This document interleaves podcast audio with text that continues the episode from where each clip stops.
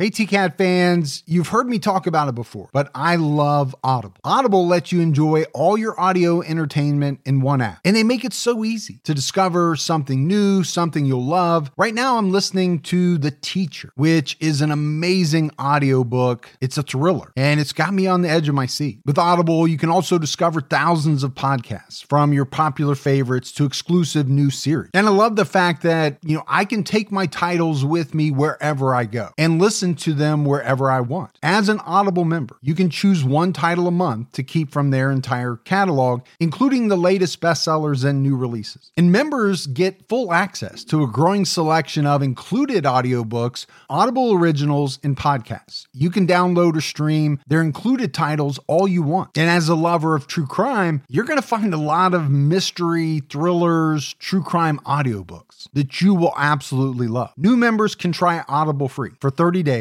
Visit audible.com slash TCAT or text TCAT to 500 500. That's audible.com slash TCAT or text TCATT to 500 500.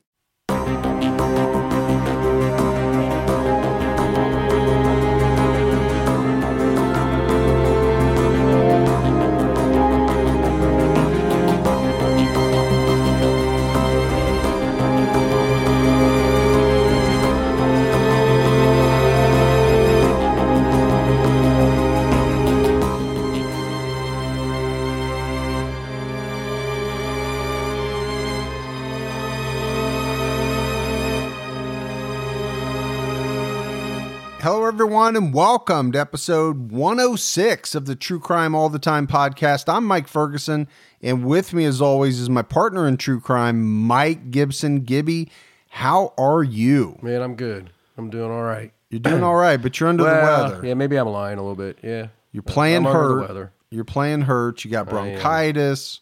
I wasn't sure if we were going to be able to get episodes out this week. We had originally talking uh, talked about taking this week off, and then we thought, Yep. no, we'll put out episodes. And then you got bronchitis. We kept having to push it back, push it back. But Yeah. I think today you're definitely not at 100%, but you're way better than you were earlier. Oh yeah, yeah. Big difference between even just one day. Yeah. So we will get through these and uh, put out some episodes. Yeah. Let's start with our Patreon shout outs. Okay. We had Nancy and Gwen. Hey, Nancy and Gwen. She upped her already existing support to above our highest level. That's amazing. Yeah, it's great. Marielle McFarland. Marielle McFarland. See, I can't do it. I'm trying. She's trying to, the accents are not going to be good this week. no, I can't do it when you're sick. May, when I'm sick, you can't do it when I'm sick. Well, no, when I'm sick. Yeah, yeah. You know what I meant. It might might be the meds kicking in. I might. Who knows what I'll say. This could be a really good episode. Yeah. Megan Cartwright, Hey, Megan. Kim Gall, Hey, Kim. Christy Hole, Oh, thank you. Carrie Peterson, Thank you, Carrie. Megan Maddox, Thank you, MM. Daniel Schumer, Uh, thank you, Daniel. Christy Pierce, That's awesome. Becky Jones, Cool. Jamie Williams. That's even better. That's even that's even better. That's what I got. Heather Benjamin. Hey, Heather Benjamin. How do you usually say it, Gibbs? Come on. Benjamin. How do you usually say it? Benjamin. You usually say it Benjamin, Benjamin. but you're trying hard not to. Sometimes you think I say it like I've been German. Benjamin. I've been German. I get a kick out of it. Claire Collins, Hey, Claire. Callum Neepsey. Callum. I Callum. like that is a very cool name. Callum. Jason Layfield, Hey, Jason. Michelle Heriage. Heritage. Yeah, something like that. Yeah. Jocelyn Santa Rosa. Ah, Santa Rosa. Bobby Girl. Just Bobby girl. Just Bobby Girl. what up, Bobby girl? We're not really sure what that means, but hey, I don't know. Maybe she likes uh, her name's Bobby. She's Mm-hmm. a girl, or she's Yeah, did you cra- Bobby's girl. you really cracked that case, Sherlock? Well, she could be Bobby's girl Yeah. too. Like, hey, I wish that I had Bobby's girl. My name's Bobby. You're my girl, and now you're going to tell everybody you're my girl. I had Karen Washington, Hey, how you doing? Angeli Hamilton, Kelly Ringle, Hey, Kelly. Don't And- get uh, wrinkled up there. and Danny Jordan. Hey, Danny Jordan. And if we go back into the vault, Gibbs, this week we selected Jason Chandler. Hey, Jason. Been with us a long time, long time Patreon supporter, and we really appreciate that. appreciate the continued support. We appreciate all the new support. And we had some great PayPal support as well. Oh, we had PayPal. PayPal. I like PayPal. Ted Perry. Hey, Te- oh, Ted Perry. he's a huge fan of the show. Yeah, he's uh, retired up in uh, Denver Yep. area. Yeah, good for you. A lot of interaction with Ted. He Yeah. reaches out a lot. Uh, Brian Monroe. Hey, Brian Monroe.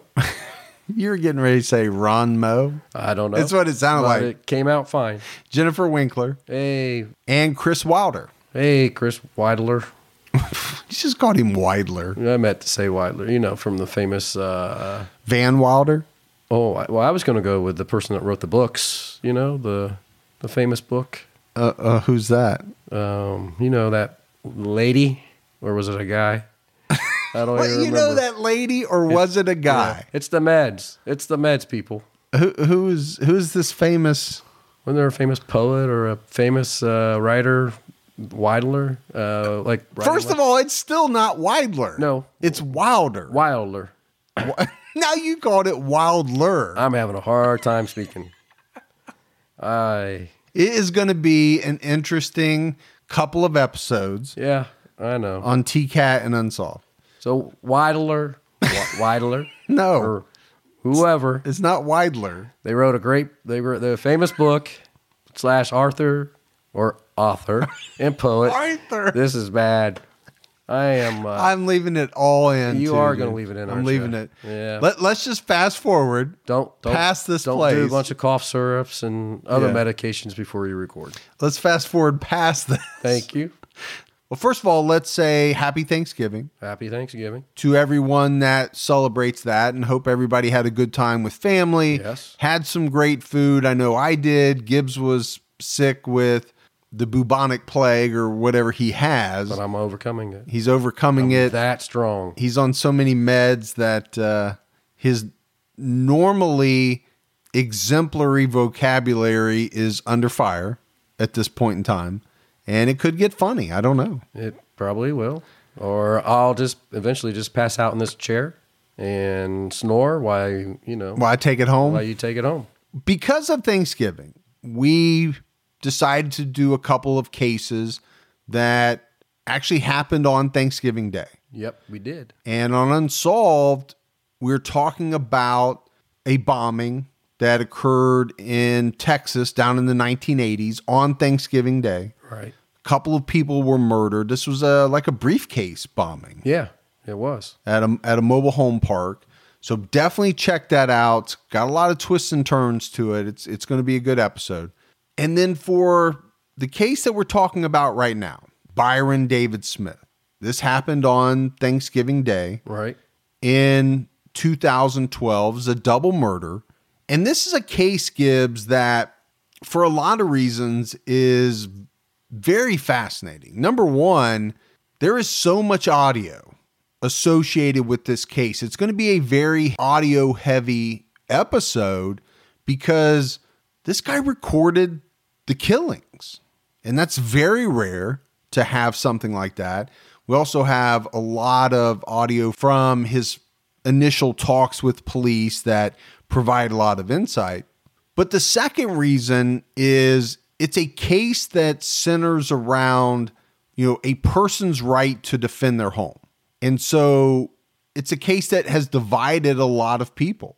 You know, you've got people on one side of the aisle that think this guy is guilty. He killed these teenagers in cold blood. You've got other people on the other side of the aisle that say, hey, this guy was defending his home and he had every right to do what he did. I think the listeners can make up their own mind as we go through this case. Right. But there is division, and I wanted to point it out, you know, because this case is not that old. We're only going back to 2012. Right. Which is pretty fresh. Yeah. In, in our world, right, of, of true crime, it's a pretty fresh case. So the murders took place in a small Minnesota town called Little Falls. Little Falls has a population of just over 8,000. So pretty small little town. Yeah. Well, some people call that small. Some people call that a big town. Yeah, it depends on, on where you're from. Right. You know, it's located in the center of Minnesota. Minnesota. It's the county seat of, of Morrison County. It's actually one of the oldest cities in Minnesota. Really? Yeah, it was a, like saying Minnesota, I know we I know you do. like we're from Fargo, It- the movie Fargo. You know, I like the show Fargo. the movie and the show. Yeah, I like the movie too, but Yeah. I, I really dig the show Fargo. Minnesota. Little Falls was established in 1848. So, Is that next to Big Falls? yeah, there's a Little Falls, Big Falls, uh, Medium Falls is right in the middle. Yeah. Well, you kind of work your way through the falls. Yep. So hopefully you go in the right sequence so you don't hurt yourself. But one of those 8,000 plus residents in 2012 was a 64 year old man named Byron David Smith. And he became the center of this controversy that we're talking about when he shot and killed two teenagers 18 year old Hailee Kifer and her 17 year old cousin Nicholas Brady on that fateful day in 2012. And again, a little different for us, Gibbs. We're not going to have the same amount of background on Byron that, that we would have on a lot of serial killers and things like that. But let's start off talking about him. Byron Smith was born on June 11th, 1948, and he grew up with his parents and brother in Little Falls, Minnesota. He was an Eagle Scout and apparently later in life devoted a lot of his time to the Scouts. So active as a kid, continued that later in life and was active in the Scouts helping others. Byron did very well in high school, graduated second in his class in 1966. He went on to attend the University of Minnesota for a couple of years, but then he went into the Air Force in 1968. This is Vietnam, right? So he joined the Air Force, and while he was in the Air Force, he received electrical engineering training and he flew on B 52 bombers in Vietnam. Really? Yeah. I mean, he was a decorated soldier, earned quite a few medals during his service over there. Now, when he got out of the service, he got a job with Hughes Aerospace in California. Pretty big deal. Yeah, it's a huge deal, actually. Finished up his engineering degree out there in California at Cal Poly. He later obtained a job with United States State Department as a technical security engineer. And this is a job that would take him all over the world. A lot of the research talked about the fact that, you know, this job consisted of working at US embassies, designing, installing, monitoring security systems. Basically, his job was to protect the embassies from Really? terrorism and espionage. Well, that's uh, something I would be good at. Yeah, you would. I mean, it's like Jason Bourne in reverse. Like you're trying to keep the Jason Bournes of the world out. Yes, which I can do. I have that level of skill. Well, you can do it both ways. Yeah, I can break in as well. Yeah. I can look at you right now and tell how fast I need to run to outrun you. But if you're such a badass, why do you need to outrun me? If why wouldn't you to. just take me out? If I wanted to. Maybe That I- doesn't seem like a special skill. You running away from me. I was just trying to go off what he says in the movie. I'm just messing with you. I, I got to run like four point some seconds to outrun that guy if I need to, and I know I can do it. Okay. You don't remember that part? No, Was that even in the movie? I, it's some. I think there was something like that in there. yeah, What was the name of the movie? one of the Bourne Identities. Okay, Yeah, just making sure. yeah. Born Supreme. I don't know, Born supreme. It's Bourne Supremacy. or that I was born supreme. Supreme. All right, let's get back to Byron. He spent time in over 40 different countries in I think was what was about a 16 year career with the State Department. Impressive. That's a lot of different countries. 40. You, you see a lot of things if you have done that for sure. And and some of those countries he spent over 2 years at a clip. Yeah, Just that's a pretty good amount of time. that's a long run. And he was living in, you know, big cities like Cairo and Moscow and I mean he was all over the place. Yeah, very well traveled. No, he was. But what this really means is that Byron Smith was rarely in the United States. While he held this job with the State Department, he was not living in Little Falls, Minnesota. He wouldn't return to his hometown until 2009. So, talking a little bit more about this job, highly technical job that, that he's in. You know, I talked about the security systems, but it was more than that. He focused on building layouts of these embassies, Right. wireless networks. It talked about that, you know, this type of person might have to install secret recording devices. But I think the main thing is with this type of job, very high security clearance, it would require a very serious background check. And I think Gibbs, it's very important to this story, right? Byron Smith had a high security clearance. So he had to go through number one, an extensive initial background check, Right. which would have included a medical review, including a check for drug and alcohol problems, things like that. They would have interviewed friends, family, neighbors to try to find out anything that was wrong with this guy.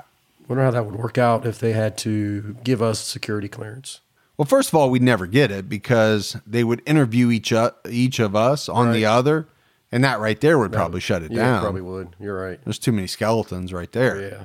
But obviously, they didn't find anything wrong. But it's not just the initial check, right? These types of people that hold these jobs, they're checked routinely throughout the years. So it's not a one time thing. I guess what I'm getting at, Gibbs, is that the US government checked this man, Byron Smith, out repeatedly. They obviously didn't find anything alarming with his character, with his mental Stability. stability, anything like that. This is much different than the majority of killers that we talk about on this podcast. No, you're right. It's, Right. It's it's not our standard um, conversation. No, I mean, normally we're going through all types of red flags in somebody's background, in their childhood, leading up to when they start murdering. It's not the case here. Right. So we fast forward. Smith has retired from his job at the State Department. He's back in Little Falls, Minnesota, living in the same house that he apparently lived in when he graduated from high school. And you have to talk about this house a little bit because it's it's a central character in this story. It's somewhat isolated. It's set on over 10 acres of woodland. But Smith had apparently experienced quite a bit of trouble in the years leading up to this double homicide on Thanksgiving Day that we're going to get into. You know, according to him and other neighbors that he had confided in, his home had been broken into quite a few times. I've seen reports that it was six. I've seen reports that it was many it was as many as 10.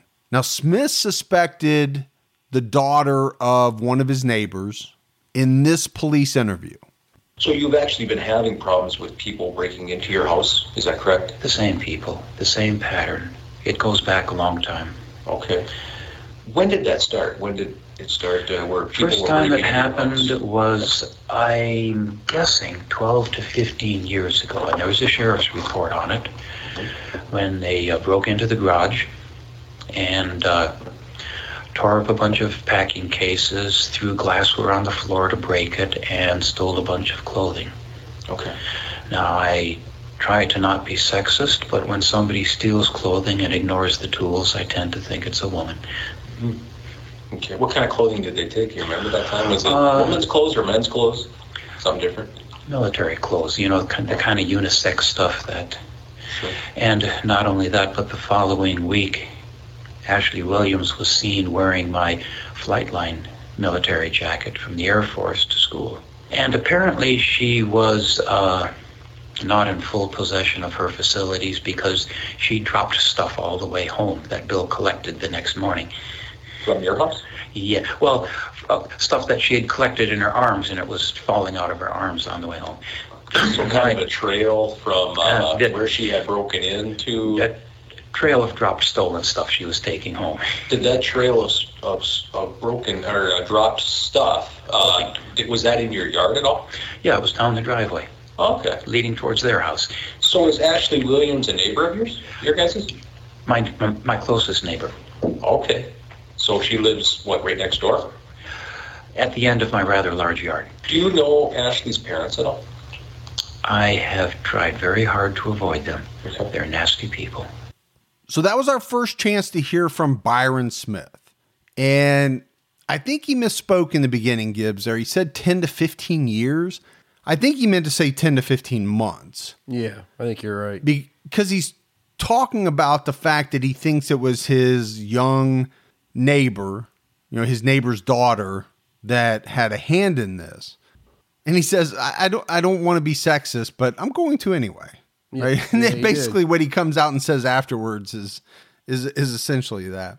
All right, Gibbs, let's take a quick break to talk about our sponsors. Listen, folks, if you've been thinking about getting a SimpliSafe home security system, but you've been waiting for the holidays, when all the tech deals come out, you've made a smart move because right now we can get you a great deal on SimpliSafe for the holidays. And it's an amazing deal. They rarely do anything like this, but they're doing it for our TCAT listeners. And you've heard us talk about it. SimpliSafe is great protection for your home and family. They never make you sign a contract. There's no hidden fees. And with SimpliSafe, you get around the clock professional monitoring, and it's just $14.99 a month. Gibby and I have been using SimpliSafe for years now. And what I love about it is no one can just come in, cut your power, and disable your alarm system. Not with SimpliSafe. So protect your home today and get a great deal on home security. Go to simplisafe.com slash TCAT to get this special holiday offer. And help us out. Make sure you use that URL so they know we sent you. That's simplisafe.com slash TCAT. Simplisafe.com slash TCAT. And next, we have to talk about Buffy. Buffy makes comforters that are better for you and the earth. They use skin friendly eucalyptus fabric and fluffy fill made from 100% recycled water bottles. And this is the best comforter that you'll ever sleep with. Has over 11,000 reviews. Customers agree it's the softest, fluffiest comforter they've ever tried. And I can back that up. I have a Buffy comforter that I've been sleeping on for about a week now. It's the best thing. My wife loves it. I love it. We couldn't be happier.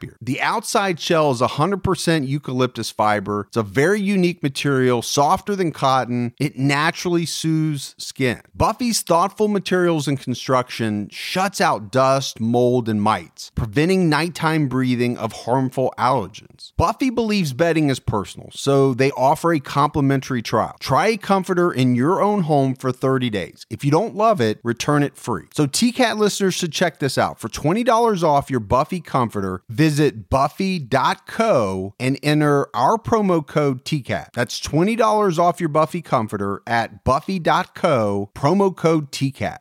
Now, on October 27th, 2012, this is less than a month before the shootings, Smith made an official report that his home had been burglarized. And he would later say that he told the police about the number of burglaries that he had experienced before, but they would maintain they only had an official record of the October 27th burglary.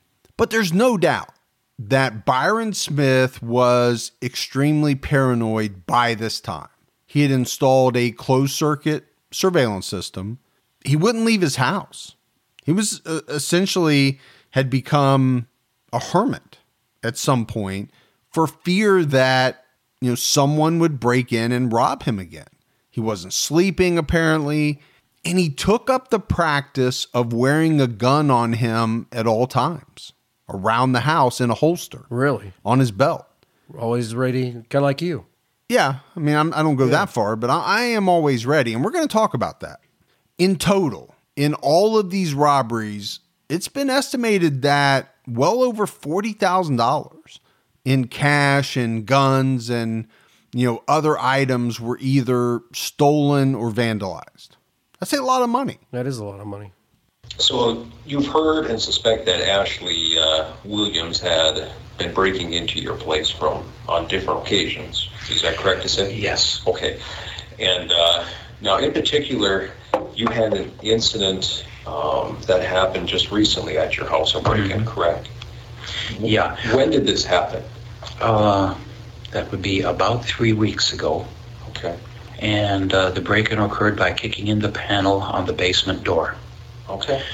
The uh, panel around the paneling around the door was, I mean, around was shattered, and then they reached through that panel to open up the deadbolt and the knob lock. Okay. Were you home at the time this happened? No, Okay. Do you know if this happened during the day or at night? Uh, very specifically, I left to go shopping at St. Cloud 11:30 in the morning. And when I came back at six o'clock, the place had been thoroughly gone through, with the missing items uh, as shown in the report. So there he's definitely talking about the October 27th burglary. What is important to take away from this is that the majority of these burglaries happened during the day.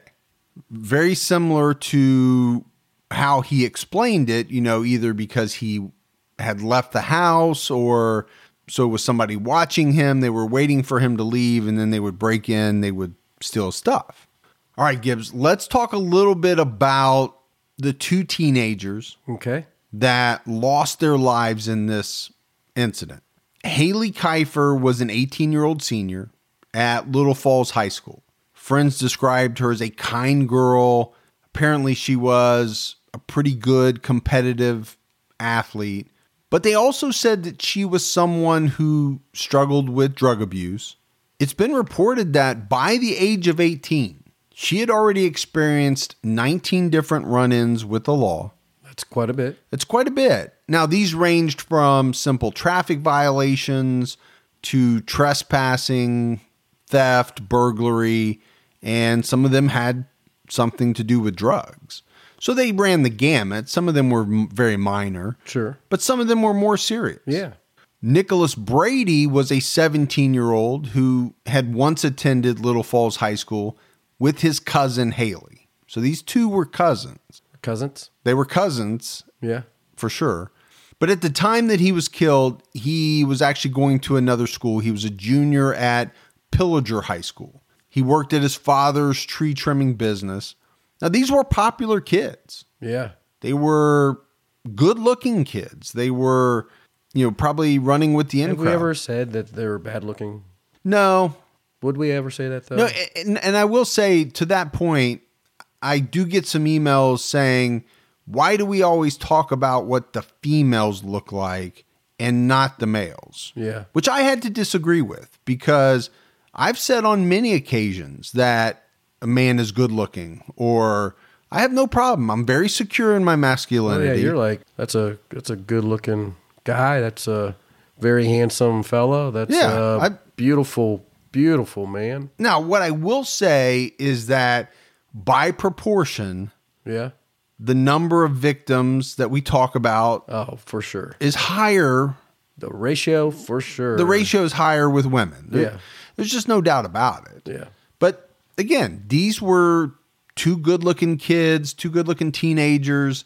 You know, like like we say a lot of times, they had their lives ahead of them. But Right. the one thing, the caveat I will make is that we're going to be saying some stuff about these teenagers that we normally don't talk about with victims, right? They had their issues, they had some things going on that don't make them look great. And we'll get into it with Nick right now. I mean, but let me let me go back, right? Popular kids, loved by their family, loved by their friends, had a lot of friends, but there is evidence that Nick Brady had been involved with robbing Byron Smith's home before this fateful Thanksgiving day. It would come out later at a trial for another teen, Cody Casper, it related to the October 27th burglary that Nick Brady was involved in multiple burglaries of Smith's home. Casper gave testimony that he had worked for Byron Smith the summer before doing yard work and that he and Nick had robbed the place multiple times. And just a month after these shootings that we're going to talk about occurred, a shotgun that belonged to Byron Smith, I mean, they figured it out, it came from his house, was found in the possession of another teenager who said he got it from Nick Brady. So, again, definitely not, I don't want to talk bad about people that lost their lives, but you have to include these facts. Sure, you do. Yeah, you have to look, look at the whole picture. They do because they're pertinent to the story. Sure, they are. So this leads us up to the events of Thanksgiving Day, November 22nd, 2012. Now, the first thing to talk about is that That morning, Byron Smith moved his truck away from his house, which essentially made it look Gibbs like no one was home. It's key. Right. Now, it's a point that will be argued later at trial. Smith is in his basement. He pressed the record button on his audio recorder. And this is something that allegedly he had been doing every day for weeks, setting up a recorder in case something happened. Okay. So he's kind of set the stage, put the truck away, make it look like he's gone. But he can park his truck wherever he wants. He can, and we'll talk about it more when we get into the trial. But then Smith sat down in a chair in his basement. He had a 22 revolver on his belt, and he had a Ruger Mini 14 at the ready. And what happened next is caught on the audio that he recorded.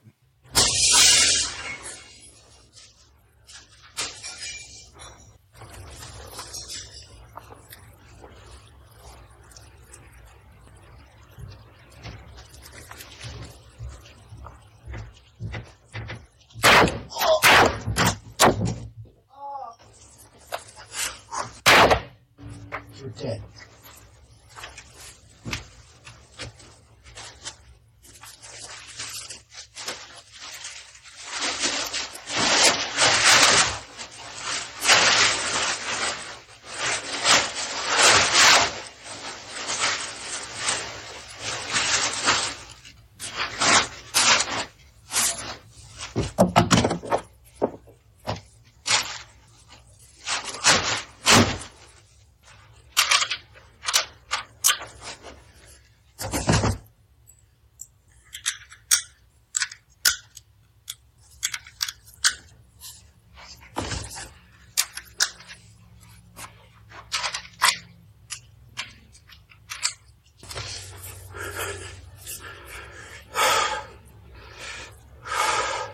All right, like I said, Gibbs, we've never had any type of audio like this. Right. And what you hear is Nick Brady break a window at the back of Smith's house. You can hear the footsteps as he walks down the stairs to the basement. And then you hear Byron Smith shoot him multiple times with the Ruger Mini 14. Yeah. And, and I got to talk a little bit about this Mini 14. You know, this is what a lot of people call a rancher's rifle, but it is a rifle that shoots a uh, a 223 bullet. You and I have talked about 223s and 556s and Right. you know 556 is what the army uses in their in their M4s and their you know it's what was used like in an M16. Right. Exactly. It's a it's a rifle round.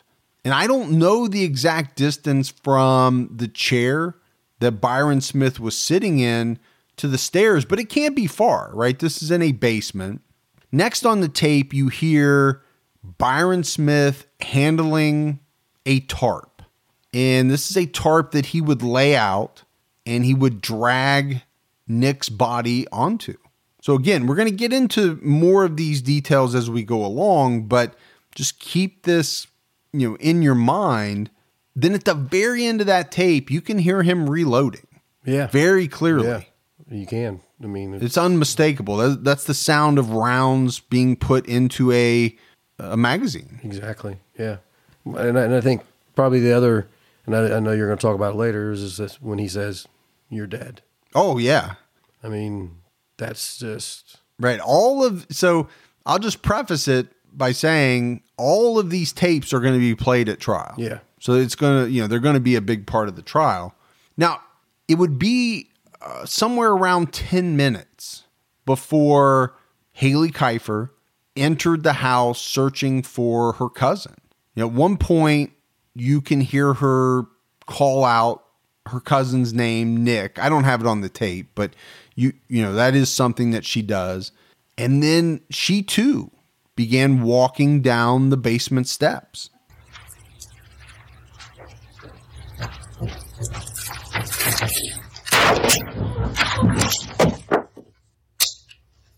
Oh, sorry about that.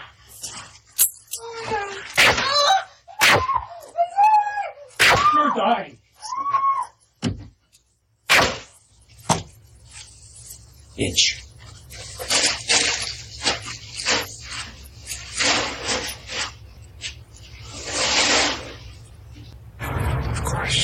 I'm safe now.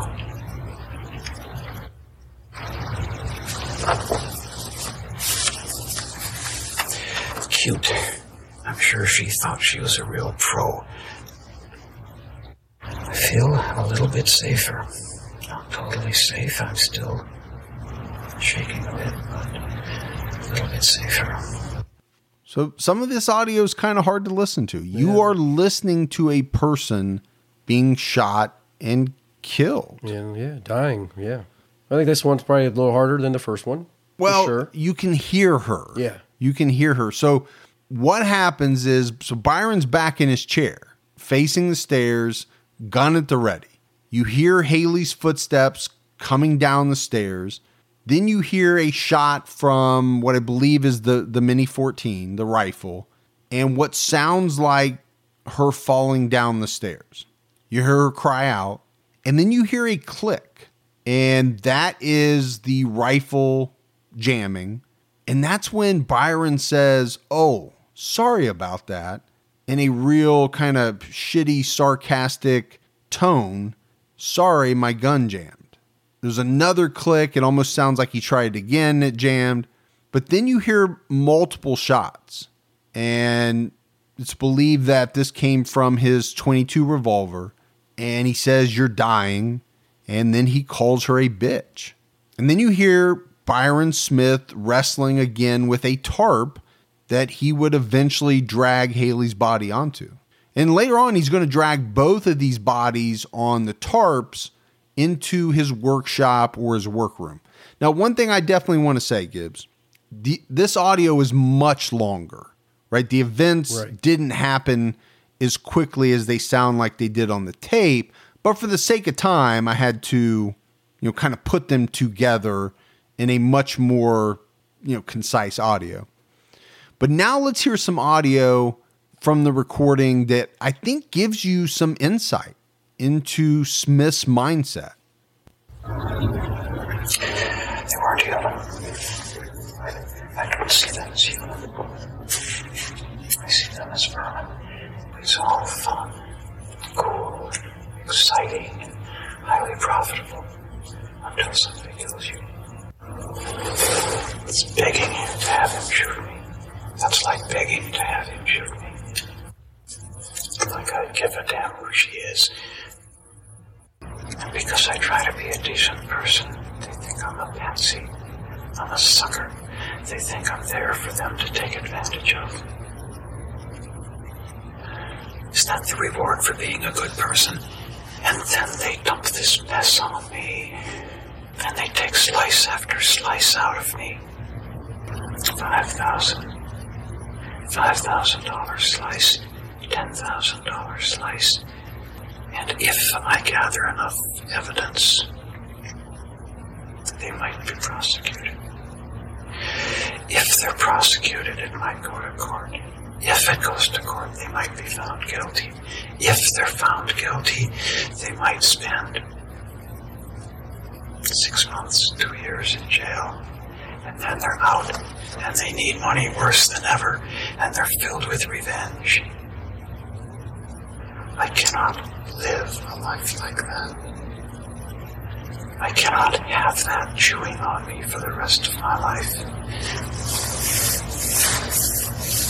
I, I cannot. I refuse to live with that level of fear in my life. I refuse to live with that level of fear in my life. So I actually think this part of the tape is extremely important. You know, in the beginning, you hear him talk about the fact that he didn't see them as human, right? He called them vermin. And then when you get into, okay, if they're prosecuted, they do six months, they do two years, but then they're out. And you hear him say, I cannot live with that level of fear. He's not talking about the fear of them breaking into their house at that exact moment in time. He's talking about the fear that they would be prosecuted and then get out later. And I think that's extremely important, Oh, sure. especially when you get into the trial. It points to the fact that he was out to finish this thing once and for all. Yeah, he wasn't going for any long distance way to solve this. He wanted immediate resolve. Yeah, no, I, I agree with you. So Byron Smith has shot and killed both Hailee and Nick, but the tape is still rolling. And he rambles on into this tape. It's almost as if he's rehearsing what he's going to say to the authorities.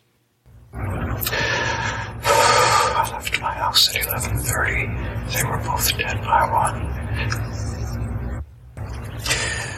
I refused to live in fear. I felt like I was cleaning up a mess. Worse than spilled food. Worse than vomit. Worse than shit. It was a major complication in my life. You really don't want to know. Believe me, you don't want to know. I felt like I was cleaning up a mess. Not like spilled food. Not like vomit. Not even like, not even like diarrhea. It's the worst mess possible. And I was stuck with it. I was doing my civic duty. It was the law enforcement system to handle it, and I had to do it. And she dropped her problem in my lap. She threw her problem in my face. And I had to pick it up. All right, so a lot to break down here as well. Yeah. I mean, he, like I said, it's almost like he's rehearsing what he's going to tell people later on. You can hear him make multiple attempts at essentially the same train of thought. You know, talking about he had to clean up this mess. One point saying it was, you know, worse than diarrhea. It's really, really But- bizarre. But, what's the mess that he's talking about cleaning up? The mess that he's into of being robbed repeatedly, or the mess that is now in his basement? That's the the part I really struggled with figuring out. yeah, I think it was just the the whole mess. That's that's what I think too. You know, then you get into him saying, "I I was doing my civic duty. I had to take care of it because the police wouldn't." Now, again, foreshadowing what's going to come later in the trial, but you know, what's a jury going to make of that type of statement other than this person was prepared and had made the decision that they were going to take the law into their own hands and do whatever they had to do to keep all of this stuff from happening time and time again. You can kind of draw that from something. Sure, you can. Yeah. Right. There's one more piece of the audio from Smith's basement. And this is where I don't know, Gibbs, it's he starts rehearsing some phone calls that he knows he's going to have to make. Okay. Bruce, uh, stop by tomorrow morning. No rush, but uh, as soon as convenient. Can you do that? Yeah. Uh, park to the north. Hundred feet north, hundred yards north of the corner, and walk in from the west. I realize I don't have an appointment, but I would like to see one of the lawyers here. So again, to me, this is very eerie. It's very odd. You know, the the first one he's re- he's rehearsing a call that he's going to make the next day that we'll talk about to one of his friends, and he's telling him exactly where to park and park away and walk up, and then he's talking. You know, then he's rehearsing a call he's going to make to an attorney's office Right. saying that, hey, I need to speak to one of the lawyers. Is that really a call that you need to rehearse into a, a, a tape recorder? Yeah, maybe for him, he just needed to make sure his tone, his reflect, how he reflects his voice sounds the way he needs it to sound. I don't know. It's I very strange. I Really mean- strange, or just maybe that's just his personality, how he always is. He has to Try it out ahead of time. play it first. because it was, you know, you're calling an attorney's office and saying, "Hey, can I talk to one of the attorneys?" That's a pretty easy phone call to make. Not something that I would need to stand in front of a mirror or talk into a, a tape recorder and see how it sounds. But again, Gibbs, this is sometime after he has shot two teenagers in his own home whose bodies are laying in his workshop on tarps. And he is rehearsing phone calls that he's going to make. So the day after, he doesn't do anything else Thanksgiving Day. The next day, just after noon, Byron Smith phoned his friend and neighbor Bill Anderson, and that's the Bill that he was referring to in on the audio tape. He called Bill and said, "I think I've solved the break-ins. I think it's over." And he asked Bill if he knew a good attorney, and also asked him to contact the sheriff's department, which Bill did. Byron Smith was sitting in his house watching the driveway when the authorities arrived. And again, I can't say it enough. The bodies of 18 year old Hailee Kifer and 17 year old Nicholas Brady, they're still laying on a tarp in his workshop. This is the next day. It's amazing. And apparently, he calmly walked out the front door with his hands raised. And, you know, police took him into custody. They got a search warrant for his house. Obviously, they found the bodies, but they found the audio recorder as well as footage from his surveillance system that we talked about that he had installed. And you can find the videos of this surveillance system online. They're not that hard to find. You can see Nick Brady walking around the house. Now, you can't see anything in the house, this is all outside. But after police found the audio recorder and the surveillance system footage, they got another warrant to go back and get all of his computer equipment and memory cards. And I think the thought there, Gibbs, was that if he recorded the killings on audio, maybe he recorded them somehow on video as well. Mm, okay. And that's what they were checking into, but he didn't. They didn't find any, you know, any such videos. But then it gets fascinating when police sit down to interview Byron Smith. This is Sergeant Investigator Jeremy Luberts with the Morris County Sheriff's Office. And the date is 11 23 2012. The time right now is 1459 hours. I'm currently in the interview room at the Morrison County Sheriff's Office. And currently present with me is Byron, Byron. David Smith. Okay, hold on one second, Byron. Okay. Byron, can you tell me your full name, please? Byron David Smith. hmm Before I ask you any questions in regards to um, the reason or why you, the reason that led up to why you were placed under arrest was explained to you at the scene. Is that correct? Because there were bodies, and that's a good reason.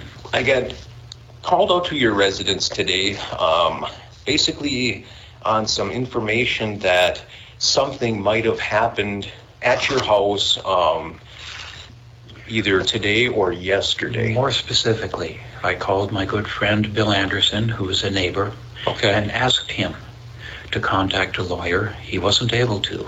Apparently, they're all busy today. The offices are closed. Okay. Since he was not able to contact a lawyer, I asked him to contact the Morrison County Sheriff's Department next. Okay. You asked him to, I uh, asked, Bill Anderson. I, I asked him to call you. How long have you lived at your residence, sir? I have been physically resident since uh, March 2009. However, it has been my home of record since the house was built in September of 66. Okay. So you've been you've had that place for quite a long time then, Yeah. correct? Okay. Yeah, it has always been my home, Mhm. and before that, we lived on the west side. Okay. Do you live at the residence with anybody, or do you live by yourself? I am by myself. My mother passed away uh, three years ago. Okay. Now, you said that you had talked, and you called and talked with Bill Anderson. When did you call and talk with Bill Anderson? I first called him about uh, 11:30 this morning. Okay. Um, and then when you called Bill, what did you did you ask him for something? Is that correct? I Bill is the only person I have shared the breaking and entering series with. Okay. As so a neighbor, I feel it's important and I trust him absolutely. Sure. So when you called Bill, you said this morning at about 11:30 it was, right? I said uh, that uh, I had a problem and I would appreciate it if he got a lawyer and asked him to come over to my house. Okay. So, Gibbs, you got to wonder what's going through the mind of this investigator that's asking the questions, right? And we're going to hear a lot more from him, and he's going to do a really good job of of asking certain questions. But the first thing to me that goes through my mind when I hear that audio is number one, why did you wait until the next day to call? And it is a question that's going to be brought up later.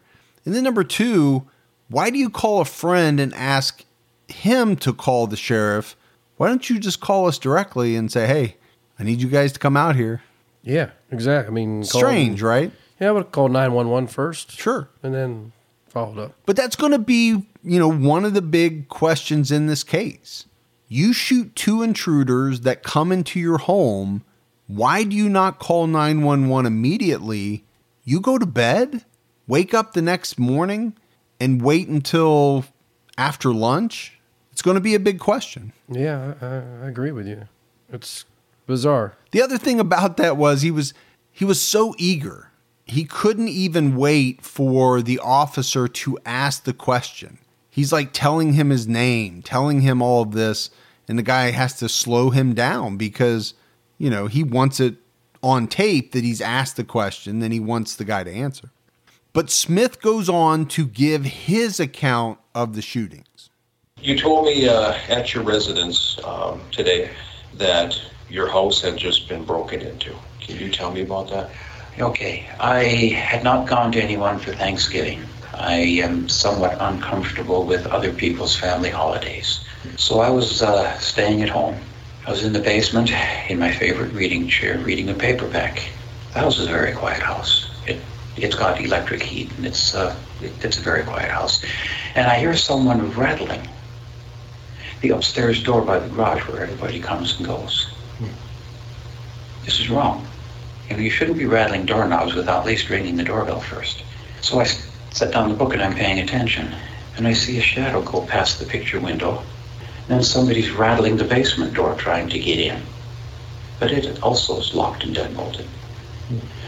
And then I see the shadow in front of the picture window for maybe half a minute or a minute, like they're trying to see what they can see inside.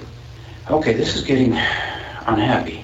And I'm getting seriously stressed because somebody wants in and they're trying to sneak in and it's happened before. I'm sitting there hoping they go away. And I hear a glass window broken. In the past couple of weeks, I've gotten into the habit of carrying my guns with me inside my house because I don't know who's going to break in when. So I'm sitting there and I hear the steps come down the hallway, turn around, and come down the stairs. These are people who've stolen my guns. I figure they're willing to use guns if they steal guns.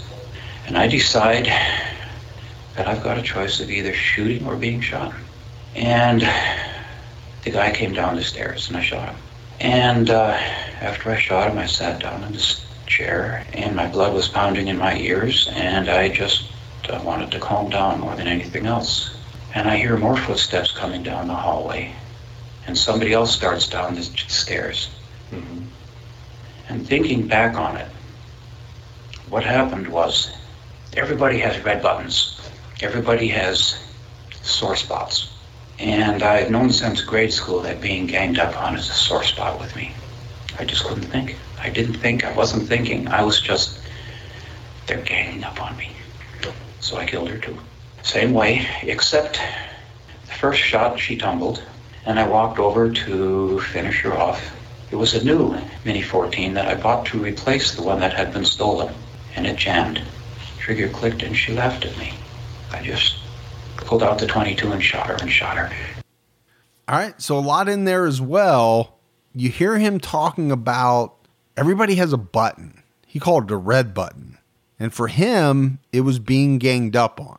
Now, in fairness to this guy, Byron Smith, sitting in your basement, hearing somebody break in walk down your basement steps that shouldn't be in your house, that would be very scary. Right? There's no doubt in my mind, Gibbs, that that would be a scary proposition. You know me. You know that I'm pretty well equipped to handle a break in, and I would be ready for something like that. You are always. I, I am. And I don't want to give it away too quickly because we're going to talk about it later. But it's all going to come down to you know this guy's ability to defend himself, to defend his home. But how far did he go? You know, you hear him talk about on that recording. Hailee laughed at him, according to him, and he took out his 22 and he shot her. What's that saying? Is that you defending yourself, or is that you killing a girl that you've already shot multiple times Yeah, because she laughed at you? exactly. I don't think there's any doubt that Byron Smith thought that he was well within his rights to do what he did.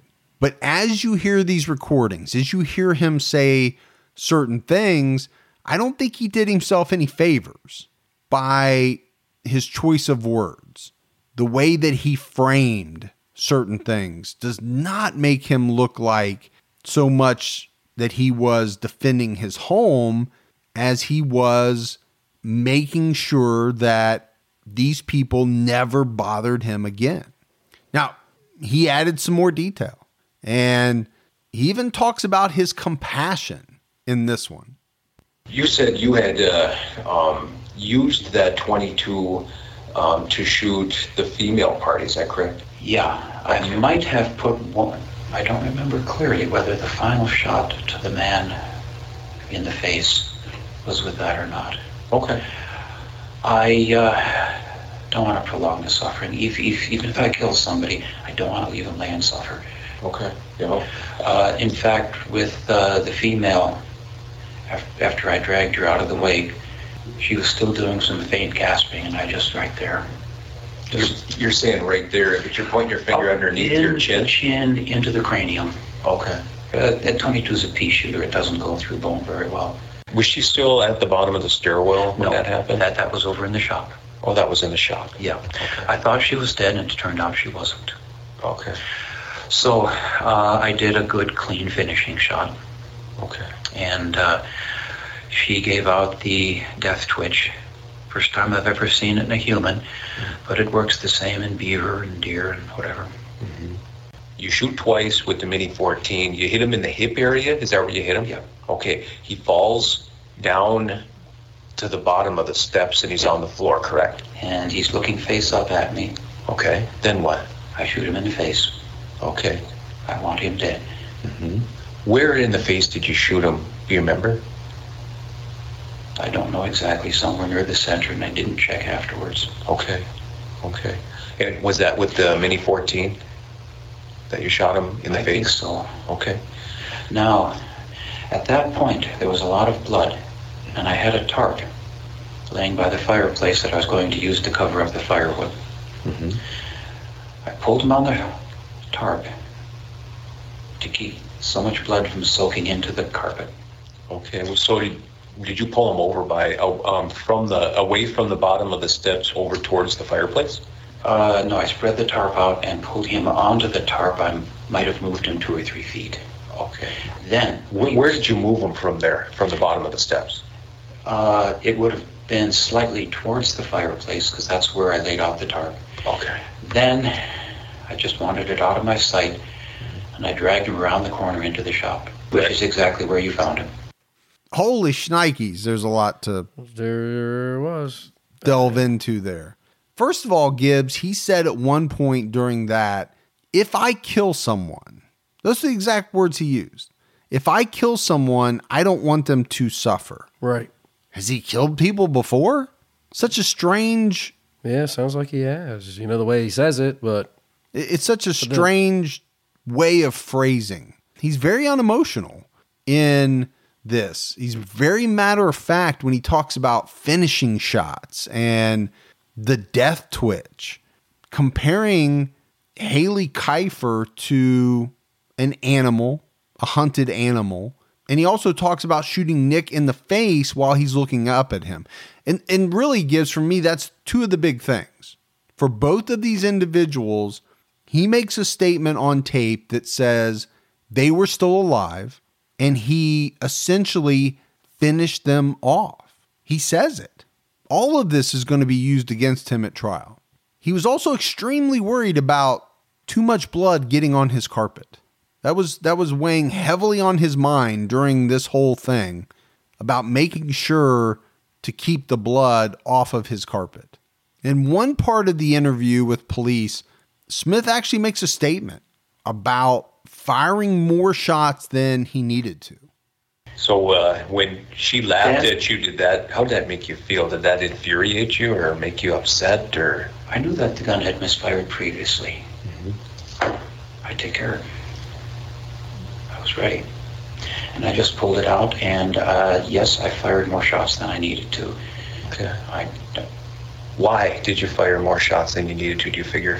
32 is a pea shooter, and I was very, very threatened, unhappy. You were mad, correct? Yes, Okay. She had basically enraged you for laughing at you. Do you think that was part of it? No, that was just that was incidental. She'd been a, whoever it was who was breaking into my home mm-hmm. had been doing it for so long that I was no longer willing to live in fear. So it was kind of a. Um, correct me if I'm wrong, uh, Byron, but it seems like a, combi- a combination of things that uh, made you mad, basically, at that point. Would that be fair to Oh, say? I was I was I was far over the edge. Okay. When you say far over the edge, how do you mean? Are are you referring to infuriated, infuriated, No. upset, or how are you feeling? Normally when I do something I justify it. Normally when I do something I know exactly why I'm doing it and what I expect. I was reacting. Okay. What were you reacting to? Is what I'm asking. The threat, the previous losses, So I think in that one, you can hear the officer doing a pretty good job of trying to lead Byron Smith into saying something that he probably shouldn't say, he doesn't want to say. He asks him a series of really good questions as this interview unfolds. The first one being, why did you shoot more than you needed to? Uh, my question, Byron, is uh, why did why did you shoot again?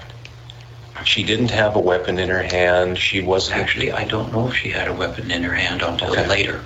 I wasn't looking at her hands. But she did. She was laying there, hurt. Did she? She wasn't threatening you. I'm just. I, I have to thought ask she you. was threatening me. I Okay. Explain that to me. I assumed she had a gun, Okay.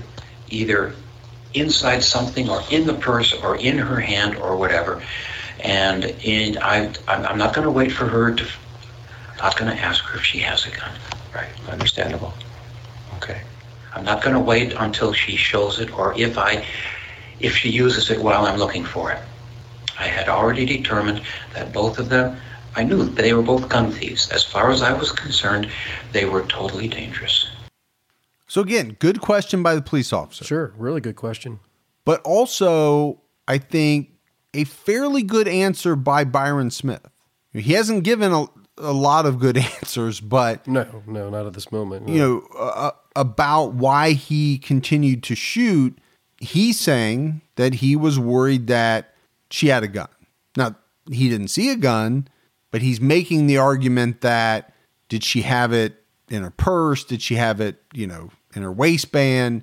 He didn't know. Right. And he wasn't going to wait around to find out. no, That's his argument. And it's going to be, you know, one of the arguments at trial. sure, is what his defense should be using. Now, the other question that I thought was really good asked of Smith was why he waited until the next day to alert the police. I have to ask Byron. uh, After the shooting and it's done, why didn't you call law enforcement to report what happened? For the first couple hours, I was just shaking. And I gradually shifted into worrying about another accomplice. I mean, accomplice. There'd already been 2 Who knew that both uh, the brass plated bitch and her husband were both watching? Uh, as far as I knew, the whole family was in on it. Bill and I thought the whole family was in on it. And uh, I was pretty much afraid to do anything. An hour later, I had this screwball thought that seems sort of irrational now, but uh, Just because my Thanksgiving screwed up, I don't need to screw up yours. Okay. Is that kind of why you didn't call law That, enforcement? that, that, that was a part of it. And I was also sitting there thinking, it's all over. It's not going to change. I can wait till tomorrow in the daylight. I might be thinking more clearly. Gibbs, just because my Thanksgiving is ruined, it doesn't mean that I have to ruin the police's Yeah, I don't want to Thanksgiving. yeah, make anybody do anything they don't want to do right now. I want you to be able to enjoy. I mean, let's eating your turkey dinner at your uh, local restaurant. You know, on your lunch break. but let's throw out the fact that there are actually officers working on Thanksgiving That's what I'm saying. that you are know. not home Yeah, they're- enjoying right. the whole thing is just that that part I cannot wrap my head around. Now, when he's talking about, he made some derogatory statements against a, a, a woman. He's talking about his neighbor, right? Because you have to remember, we talked about Ashley Williams, Right. the daughter of his neighbors, and he said on tape that he didn't like his neighbors, he didn't get along with them. He thought this whole time that this Ashley girl was the one robbing his house. Now he's saying he was fearful that her parents Right. were going to come retaliate Exactly. because I don't know if he thought initially that's who he shot. I don't really know what Byron was thinking because some of the statements that he made were, you know, a, a little strange. Now, that's the last of the audio, and it was a lot of audio. We don't normally play anywhere near that amount of audio, but I don't know how you can cover this case and leave it out.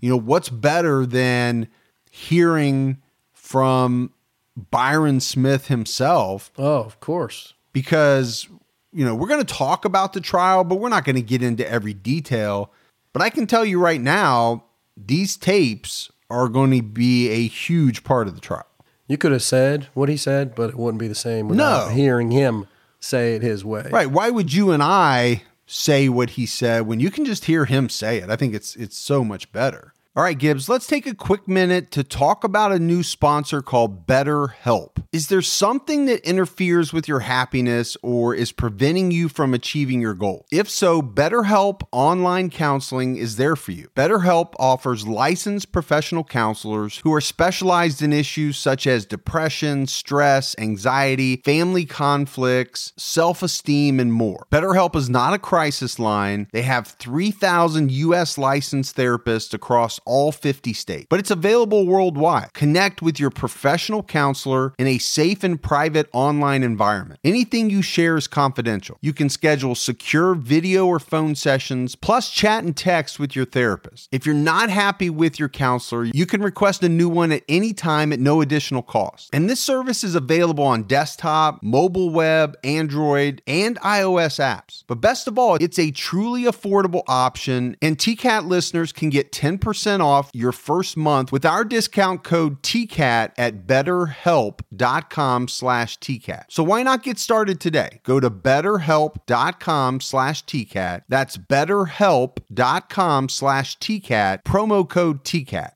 Did you know that according to FBI property crime data, most home break ins happen in broad daylight? As the days get longer this spring, protect your home with SimpliSafe. I've been using SimpliSafe for about four or five years now, and it's the award winning home security that I recommend. I've turned a lot of friends, family members, and fans onto it as well. Both experts and customers love SimpliSafe for its comprehensive protection. It was just named Best Home Security Systems of 2024 by US News and World Report and recognized for the best customer service in home security by Newsweek. They have advanced technology to protect every room, window, and door of your home. They also have a slew of cameras to keep watch for suspicious activity 24 7. Protect your home today. Our listeners get a special 20% off any new SimpliSafe system when you sign up for Fast Protect monitoring. Just visit simplisafe.com slash TCAT. That's simplisafe.com slash TCAT. There's no safe like SimpliSafe. Now, sometime after the murders, police found the car that Hailee and Nick had driven to Smith's house. Inside the car, they found stolen goods that were linked to a house burglary that occurred the night before Thanksgiving. In less than a week after the shootings, Byron Smith was charged with two counts of second degree murder. Sheriff Michael Wetzel came out and said you know, that he did believe the two teens were committing a burglary, but he added that Smith's reaction went beyond the legal protections of Minnesota law that allows crime victims to use reasonable actions to protect themselves and their property during the commission of a felony. And the sheriff went on to say, We understand and we respect that that right exists, but what happened in this case went further. The law doesn't permit you to execute someone when there's no possible way the crime can continue. So this is big for the sheriff to come out and say this shortly after Smith has, has been charged. The judge set Smith's bail at $2 million. He later appealed it got it down to $1 million with the stipulation that he would surrender his passports. Remember, this guy had spent time in 40 different countries. Exactly. So he had to give up his passport, had to give up all of his guns, and be required to not leave the state. So you had families of the victims coming out saying, you know, the guy should have no bail. There's no bail high enough for this guy.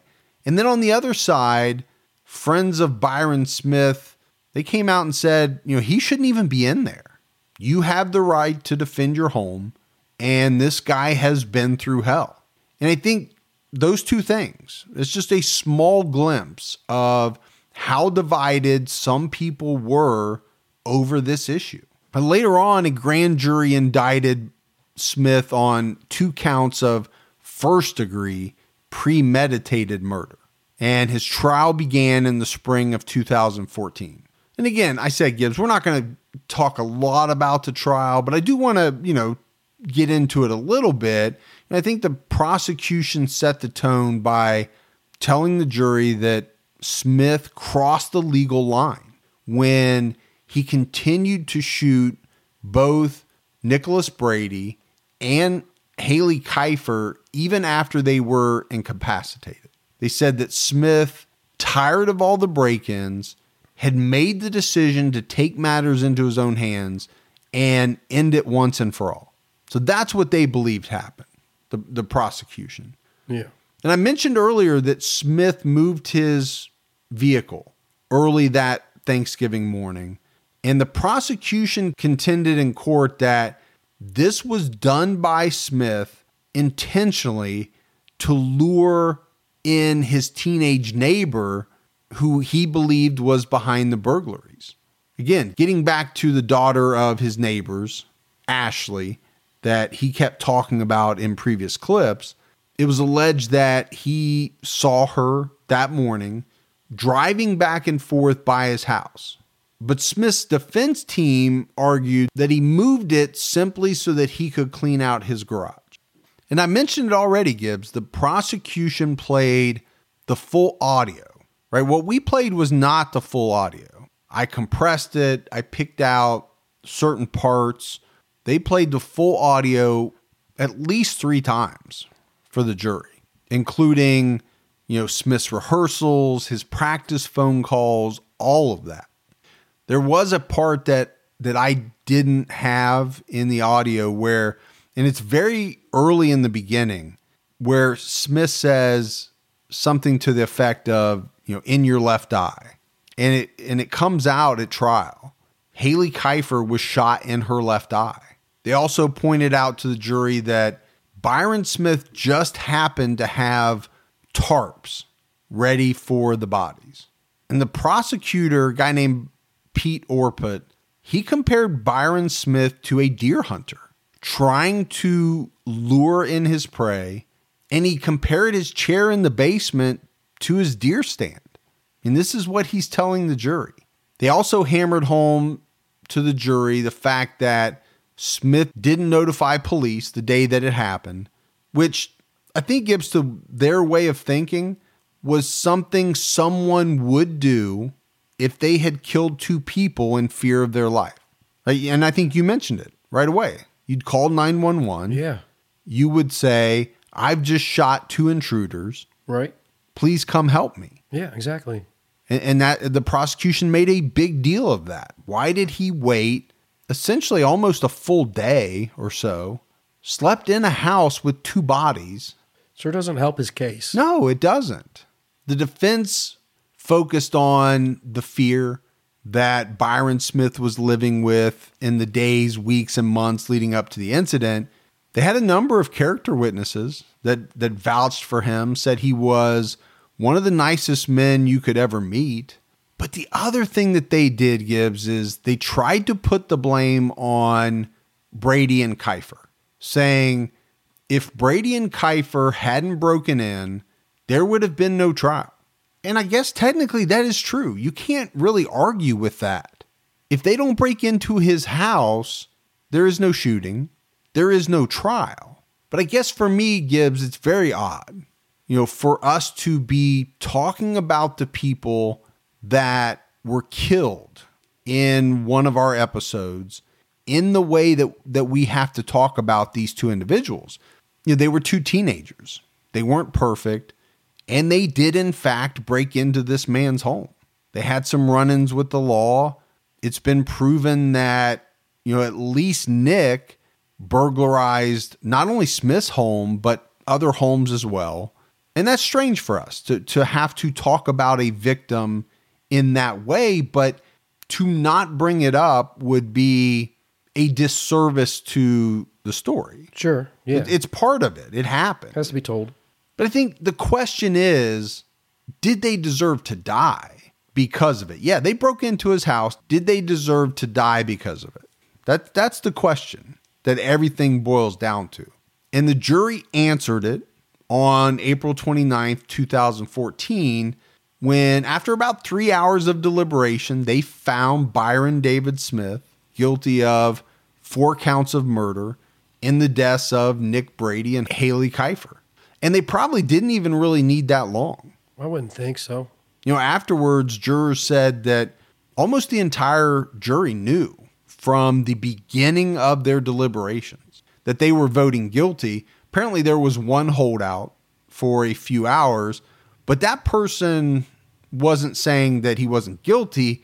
They just wanted to take their time and make sure that, you know, every fact, everything was considered the jury's charge during the deliberation was to answer this question Did Byron Smith act as a reasonable person would have under the same circumstances?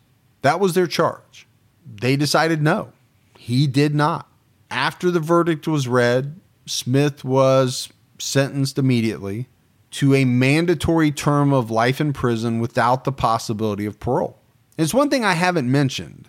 Smith had been out on bail, you know, for the trial, before the trial. He had been living with friends, I think. I don't think he was living back in the house where it happened, but he had essentially been free. He wasn't in, in jail. But that ended when deputies took him into custody right after he was sentenced Yeah. the families of Nick and Hailee gave statements about, you know, what great people they were. Nick's mom, Kimberly, said she thought often of what he could have been. Hailee's aunt said she was a beautiful girl and it was so senseless what happened. We're going to forever miss her and there's nothing we can do to get her back. It's a tragedy, a senseless tragedy. Byron Smith's defense team announced that they would appeal the verdict. And one of the things that his defense team came out to the media about was that they weren't allowed to present all the evidence that they wanted to or needed to. For instance, they wanted to tell jurors about Nick Brady's and Hailee Kifer's previous troubles with the law, some of which we we mentioned. This would have included Brady's connection to prior burglaries, but the judge ruled against this, stating that Byron Smith didn't know who he was shooting at, so their histories or reputations weren't relevant. And I guess I can see that argument. He didn't know when he was sitting in that chair that it was Nick Brady and Hailee Kifer walking down his stairs. I don't I don't even think he knew that at that point in time that Nick Brady had been one of the individuals that had burglarized him previously. But I said it up front. This was a case that divided people in a way that few cases do. In a lot of the cases that we profile Gibbs, when you have a serial killer, there's not many people on the side of the serial killer, right? When it comes down to trial, there were a lot of people on the side of Byron David Smith. You know, the division centered around the castle doctrine and whether Smith was correct in the way that he defended his home or whether he executed Hailee Kifer and Nick Brady. Minnesota law allows deadly force to prevent a felony from taking place in one's home, but that person's actions have to be considered reasonable under the circumstances. So you have supporters of Smith that say he was well within his rights to shoot and kill these two teenagers because they were breaking into his home and he was afraid for his life. There are even Facebook posts, whole Facebook pages and groups, probably websites that are devoted to the fact that people consider Byron Smith a hero.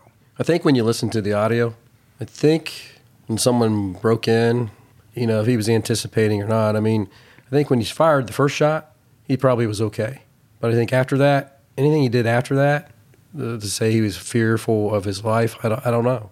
Yeah, I, I think you're you're absolutely right, and I think it's not even the first shot. I think he could have gotten away with firing multiple shots. Yeah, I think it really came down to once these individuals were incapacitated to walk up to them and he said it in his own words to what he what did he call it Gibbs a, a finishing shot finishing a, shot is that yeah. what he's is yeah. that the term he used yeah you know again it's almost like he was comparing this to hunting comparing what he did to you know putting an animal that you have shot out of its misery so that it doesn't suffer that's what he's saying about these two teenagers.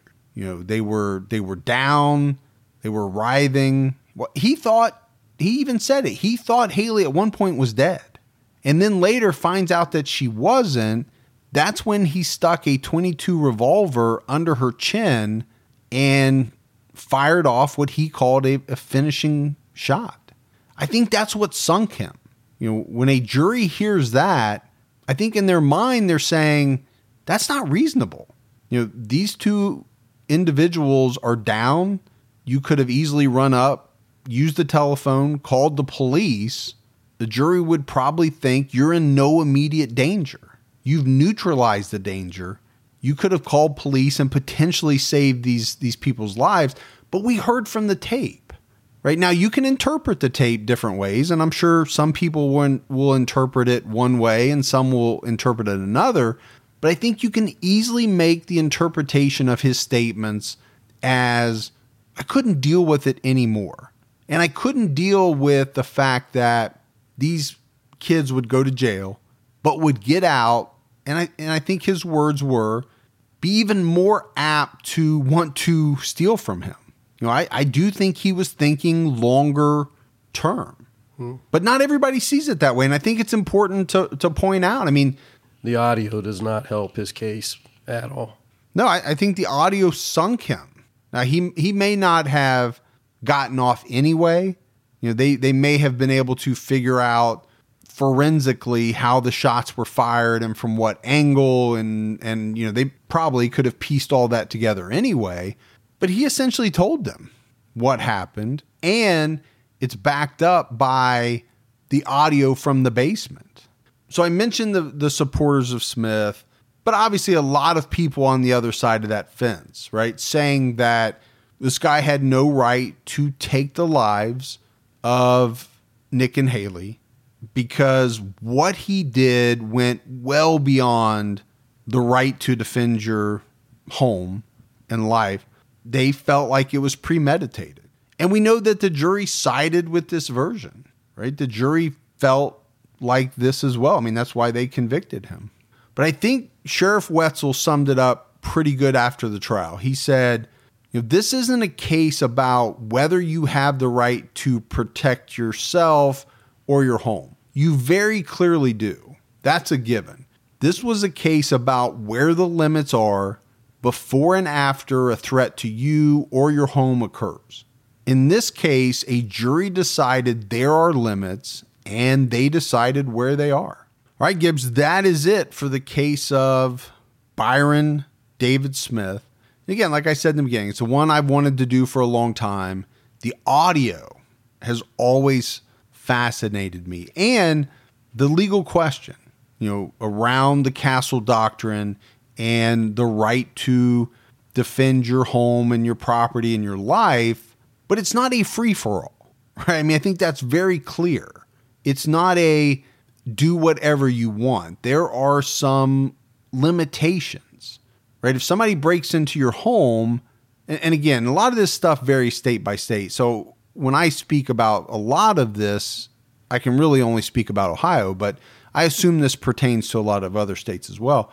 Somebody breaks into your home, you chase them off, they run outside your door, right? You can't shoot that person running across your lawn. No, You can't do it. not allowed. You're going to be charged. And in this case, we find out that there are limitations to what you can do to somebody that has broken into your into your home. Again, I think you have every right to stop the threat. Absolutely, yeah. I mean, you have to protect yourself. But, if somebody thinks, especially a jury, that you went beyond that and you passed the line into executing people, which I believe is what the jury thought, and it's kind of what the tapes it's a lot of what you get from the tapes, right? That he could have stopped, he could have called the police, but he, he just went too far and executed these individuals when could they have been saved? I don't know. But I think if he would have immediately called the police and emergency personnel would have come, either they they're able to save these people's lives or they're not, I think he would have been okay. I think yeah. it would have been a, a justifiable shooting.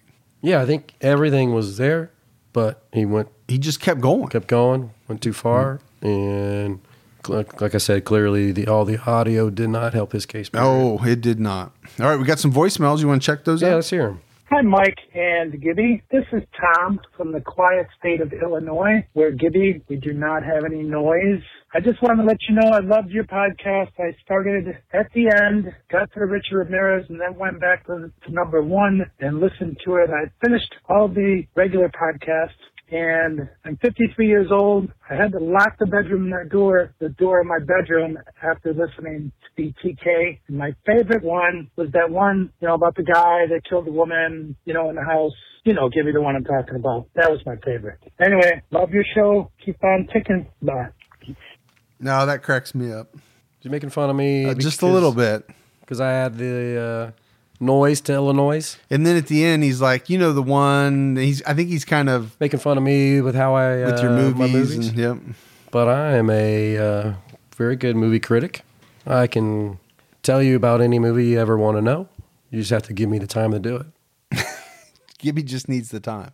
Hi there. Um, my name is Fantasia, and um, I'm assuming I'm probably one of your younger listeners. Um, I am 17 years old and I absolutely love your show. I know this is pretty strange, but I really listen to um, a lot of different podcasts. Um, and you guys are definitely one of my favorites.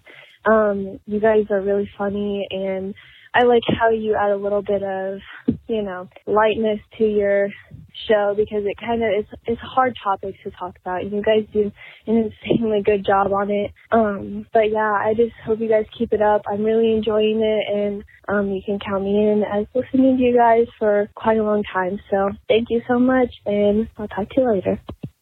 All right, love that voicemail from Fantasia. Love that name too. Yeah, yeah, seventeen years old. I would say probably one of our younger listeners. Listening to TCAT and sounds like other podcasts. Hey, Mike. Hey, Gibby. Hope you guys are both doing great today. I just got done listening to your latest episode, Betty Lou Beets. Gotta love that name. And I just felt compelled to give you guys a call. I've been wanting to do it for a while now. But um, I've never called a podcast before and wasn't too sure if I'd want to hear my voice played back if you guys end up airing it. But whatever, because I felt compelled to give you guys a call. I love you guys. And Mike, I think it's great that you're staying positive about your recent layoff. I'm so sorry to hear that. I know that that's hard. And yeah, just wanted to say, please keep up the good work. You guys do an amazing podcast. I really love, uh, you know, the dynamic that you guys have. And Gibby constantly cracks me up with his mispronunciations of names and also just how he cannot for the life of him remember any movie titles. I'm constantly screaming into my radio like almost every episode, but I absolutely love it. It would not be the same podcast without you guys. Please, like I said, keep it up. Y'all are wonderful. Definitely Team Mike and Team Gibby leaning a little bit more towards Team Gibbs, but got to give my shout out to both of you guys. Yeah, hope you guys have a great day and keep your own time ticking. Okay, bye. All right. Thank you so much for that voicemail. Yeah, it was a nice voicemail. And she had a great voice. I don't know why she was worried about her voice. Yeah, it sounded good, and I'm glad she's just a little bit more Team Gibby. I, I knew you would be. You know, so. Hi guys. Um, this is weird. Uh, my name is Vicky. I'm a new Patreon supporter. Been listening to you guys for about three months now. Very, very cool. Um, I'm studying to be a forensic psychologist, so it's really cool to hear you guys and hear your insights. And I really enjoyed your 100th and 101st episode. I'm currently taking a little break to save it for my long drive during Thanksgiving, so I'm really excited to hear maybe this voicemail. And yeah, I hope you guys have a great, great week. Yeah, bye. All right. That's awesome. Studying to be a forensic psychologist. Forensic psychologist. Yeah. I could do that. Now, she was saving up to listen to episodes on her Thanksgiving drive. Oh, okay. So she's got us in her ear uh, all the way there. Yep. But her voicemail is just coming out now. So she did not hear her voicemail. Well, maybe she'll listen to it on her drive back home. Yeah. We are a few weeks behind on voicemails, a few weeks behind on Patreon shout outs. There's, there's just only so many you can Just put. a few weeks behind on everything. yeah, there's only so many you can put in an episode. So we're running a little bit behind. This is how we are. All right, Gibbs, that is it for another episode of True Crime All the Time. We got no mail back today. No mail? Nope. Wow. No mail. No mail. So for Mike and Gibby, stay safe and keep your own time ticking.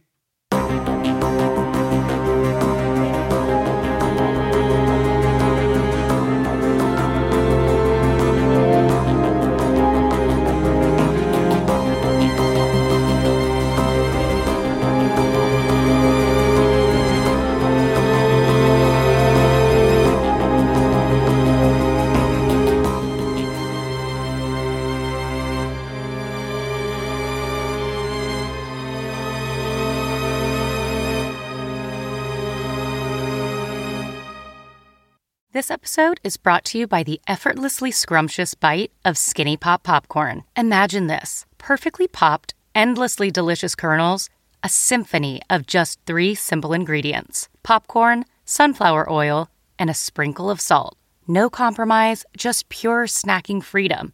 And hey, if you're up for a twist, dive into flavors like zesty white cheddar to sweet and salty kettle. Every bite's a delight, light and oh so tasty. Shop Skinny Pop now.